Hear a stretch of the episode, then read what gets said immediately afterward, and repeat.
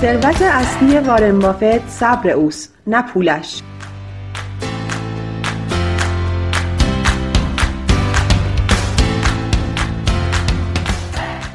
سلام سلام سلام. به چنل آی آر بلومبرگ خوش اومدین. من سارا فلاح هستم کارشناس بازار سرمایه معاملهگر و تحلیلگر.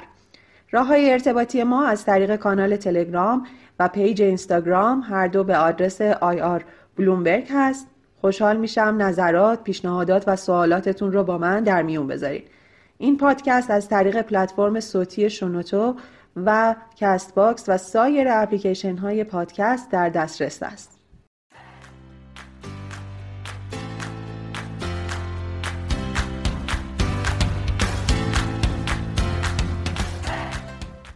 این پونزدهمین پادکست از سری پادکست های چنل آیار بلومبرگ هست که در هشتم بهمن سال 98 خدمتون ارائه میدم. هفته گذشته در مورد افزایش سرمایه و انواع اون صحبت کردیم. این هفته می‌خوایم در مورد نحوه پیدا کردن قیمت تئوریک سهم بعد از افزایش سرمایه صحبت کنیم و اینکه مراحل افزایش سرمایه چیا هست و اینکه چه جذابیتی برای ما داره که در افزایش سرمایه شرکت بکنیم یا اینکه اصلا بهتره که شرکت نکنیم. خب بریم سراغ روش قیمت گذاری سهم بعد از افزایش سرمایه. در دو روش اول یعنی روش سود انباشته و تجدید ارزیابی که گفتیم سهام جایزه تعلق می‌گیره به این روش می‌تونیم قیمت تئوریک سهم رو بعد از افزایش سرمایه حساب بکنیم.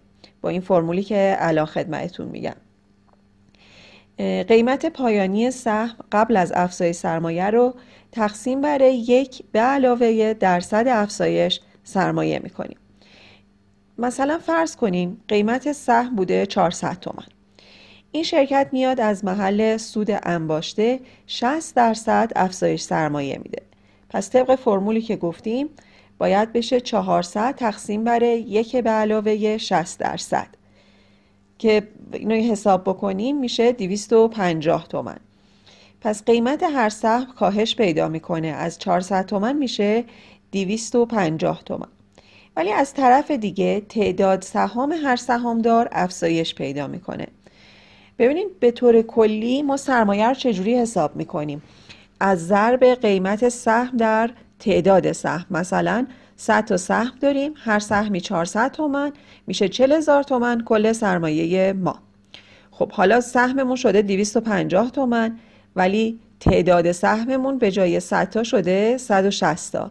پس میشه 160 ضرب در 250 قیمتش میشه دوباره 40 هزار تومن. یعنی در سرمایه ما هیچ تغییری نکرده. صرفا قیمت و تعداد سهام هست که یه مقدار جابجا شدن ولی حاصل ضربش همون هست. روش محاسبه قیمت تئوریک بعد از افزایش سرمایه به روش آورده نقدی و مطالبات حال شده یه مقدار پیچیده تر هست.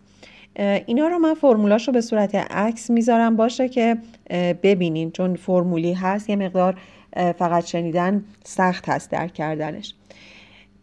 برای این روش ما باید اول درصد افزایش سرمایه رو ضرب در 100 تومن بکنیم. فرض کنین این حاصل ضرب ما اسمش رو بذاریم آ. پس شد درصد افزایش سرمایه ضرب در 100 حالا قیمت پایانی سهم. قبل از افزایش سرمایه رو به علاوه آ می کنیم تقسیم بر یک به علاوه درصد افزایش سهم. این میشه فرمول کلیش. فرض کنین قیمت هر سهم هست 600 تومن و شرکت می‌خواد افزایش سرمایه 300 درصدی بده. خب اول بعد آ رو حساب کنیم. گفتیم میشه درصد افزایش سرمایه ضرب در 100 میشه 300 ضرب در 300 درصد ضرب در 100 که میشه همون 300 بعد قیمت قبل از مجمع به علاوه آ تقسیم بر درصد افزایش سرمایه به علاوه یک.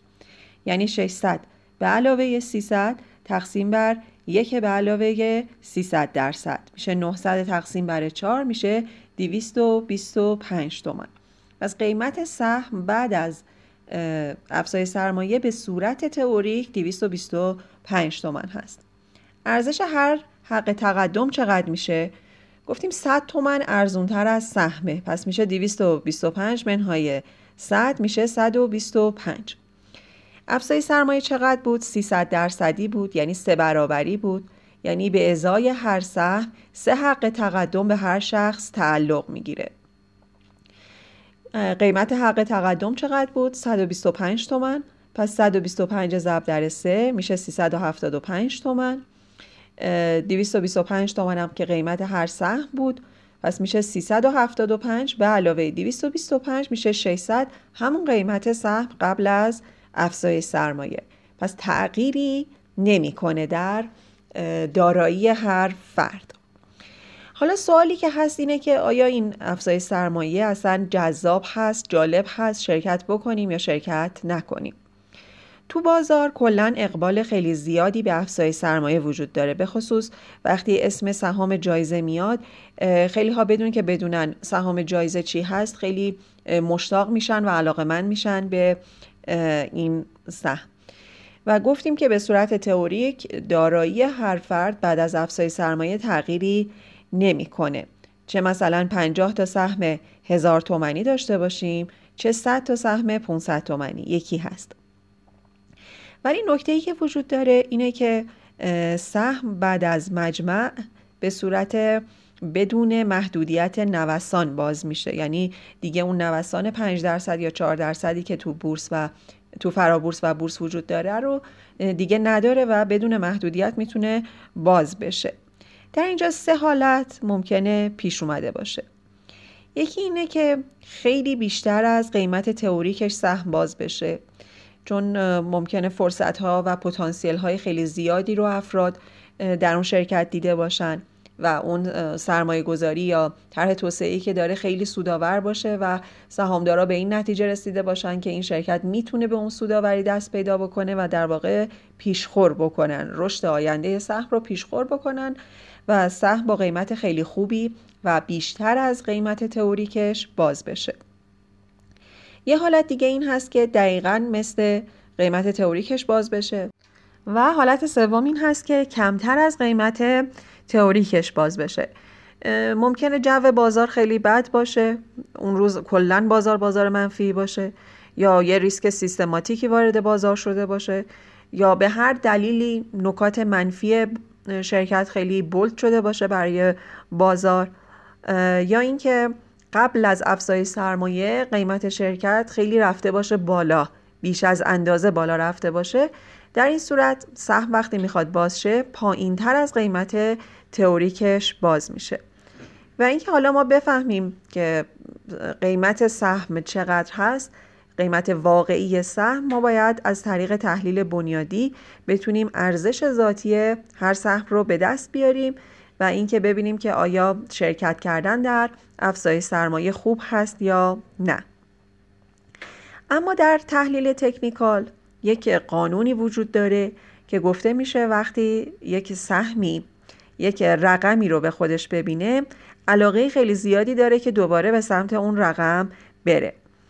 و گفتیم هم که بعد از افزایش سرمایه قیمت به صورت تئوری کم میشه. یعنی مثلا سهم 600 تومانی میشه 400 تومن پس طبق این گفته یه تحلیل تکنیکال چون سهم قبلا عدد 600 رو دیده با توجه به شرایط میشه امیدوار بود که در میان مدت یا در بلند مدت بره و به سمت همون 600 تومن و قیمت بشه 600 تومن از طرفی برای سهمایی که قیمتشون خیلی زیاد هست یک ترس روانی و یک در واقع عدم اقبالی از بازار به سمت اون سهم هست. مثلا سهمی که 6000 تومن هست چون خیلی از میانگین قیمت سهمای بازار بالاتر هست افراد میگن این سهم گرونه. سمت این سهم نمیرن. این سهم رشد خودش رو کرده. وقتی که افزایش سرمایه بدن باعث میشه که قیمت سهم بشکنه. مثلا از 600 تومن بشه هر سهمی 2000 تومن حالا راحت تر بازار به این سمت این سهم میره و اقبال بازار به سهم بیشتر میشه. و یک نکته دیگه هم باید در نظر داشته باشیم که بعد از افزایش سرمایه ها همیشه نقد شوندگی سهم ها بهتر میشه. یعنی اینکه در واقع سهم رقیق تر میشه و کمتر در صف فروش و صف خرید ممکنه گیر بکنه. خب بریم سراغ مراحل افزایش سرمایه. کلیه اطلاعاتی که یک شرکت می‌خواد بده رو از طریق سایت کدال در اختیار سهامدارا قرار میدن. اول از همه یک اطلاعیه میاد توی کدال با عنوان پیشنهاد هیئت مدیره به مجمع در خصوص افزایش سرمایه. که تو این اطلاعیه گزارش توجیهی هیئت مدیره هست که کلا می‌خواد چیکار بکنه چقدر هزینه نیاز داره برآوردش از سوداوری این طرح توسعه و سرمایه گذارش چی هست. بعد از اون اطلاعیه دیگه ای میاد با عنوان اظهار نظر حسابرس و بازرس که اومدن نظرشون رو راجع به این طرح توجیهی هیئت مدیره گفتن. بعد از بررسی هایی که سازمان بورس انجام میده مجوز رو میده و حالا یک اطلاعیه میاد با عنوان مدارک و مستندات افزایش سرمایه. در این بعد از این آگهی به مدت 60 روز شرکت فرصت داره که مجمعش رو تشکیل بده و از سهامدارها بخواد که بیان در خصوص افزایش سرمایه تصمیم گیری بکنن. پس بعدش یک اطلاعیه یا آگهی دعوت به مجمع عمومی میاد روی کدال میشینه. هر کسی که در زمان مجمع سهامدار اون شرکت باشه افزایش سرمایه بهش تعلق می‌گیره.